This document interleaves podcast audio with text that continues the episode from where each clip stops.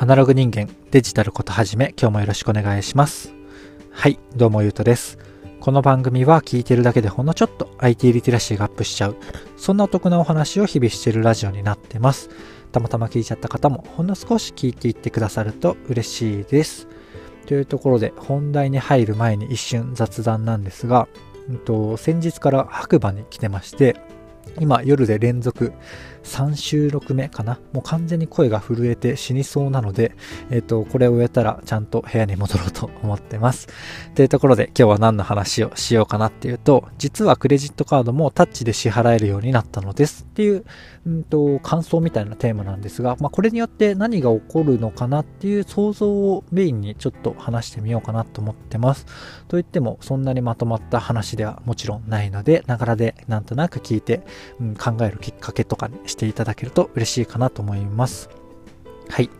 ということで本題に入っていきたいんですが、えっと、これによって僕何起こるかっていう思ったかっていうともう完全に僕ら日本人の、えーと、支払いの選択のファーストチョイスはもうタッチで決まりなんじゃないかなって僕は思いましたもちろんクレジットカードをタッチで対応できる端末が、えーと、小さい商店とかイベントとかまで、えーと普及するのはまだまだかもしれないです。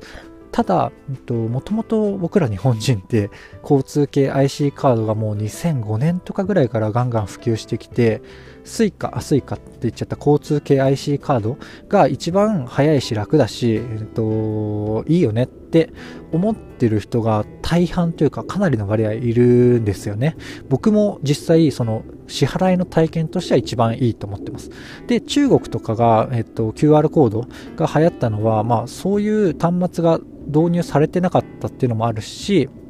うんと、お金自体の、えっと、なんだろうな、位置づけみたいな、お金自体というか、なんていうの、あの紙幣とかの位置づけ自体も日本よりも、うんと、ちょっと曖昧に、偽札の問題とか、そういうところで、うん、と中国と日本は全然、えっと、状況が違くて、日本には suica という、まあ、suica っていうか、交通系 IC カードっていう最強なものが先に普及してしまった。なので、あの QR コードを頑張って普及させようとしている奴ら、皆さん、えっと、バカみたいなお金を使ってるけれども、なかなかなかなか、えっと、普及には至ってってないんですよね。で、えっと、この間僕他の放送でも話したんですけど、えっと、メルペイはそもそも ID っていうものと連携していて QR コードが使えるところと、えっと、QR コードも ID も使えるところと ID だけしか使えないところそれぞれで使えるんですよ。で、まあ、ID と QR 使えたら、まあ、ID の方がいいじゃないですかピッてできるんで。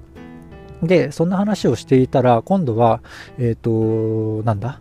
あの LINEPay も、えっと、Apple Pay で対応していくってなったので、えっと、そこは何、何方、ビザタッチ的なタッチなのか、ど何タッチなのかわかんないですけど、まあ、要はタッチで対応できるようになるっていうのが、確か2020年12月ぐらいの、うんと、メドで対応しているっていう話があって、で、実はビザタッチとか、それに準ずる JCB とかマスターカードもタッチで、えっ、と、まあ、機械がないと、まあ、もちろん使えないですけど、その店側に。だけども、えっと、それが普及していったら、まあ、どんどんどんどんタッチっていう、もうピっていう、えっと、UX、これがやっぱ、うんと、僕らにとって一番馴染みがあるし、楽だよね。わざわざ QR コード出すのってめんどくさいよねっていうのに、えっと、まあ、即した形で、結局、まあ、ペイ、なんとかペイっていうのは普及はするんですけど、ファーストチョイスは、えっ、と、タッチ。で使えなかったら QR コードっていう形に落ち着いていくんじゃないかなと個人的には思っているっていうお話なんですよね4分ぐらい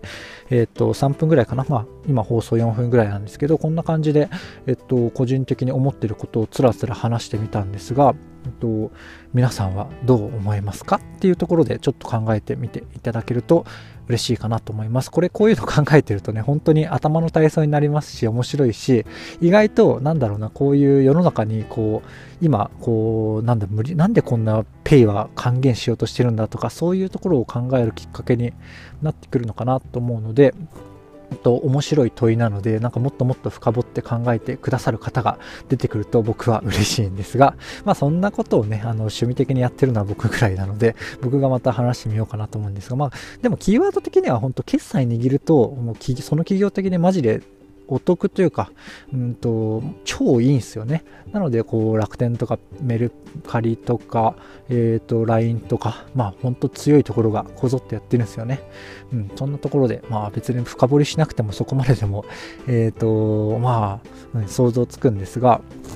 なので、なんか、なのでじゃないか。えー、引き続きなんか、なんとかペイがなんだろうな、今 PayPay もなんか意味わかんない還元100%とか言ってるかな、なんかキャンペーンやってますよね。そんな感じで無限にやるんですけど、結局、えーと、QR コードでガンガン払いたいかっていうとそうでもなくって、えっ、ー、と、まあ、タッチなのか、ネット決済用のあの支払い手法として普通に使えばいいと思うんですよね。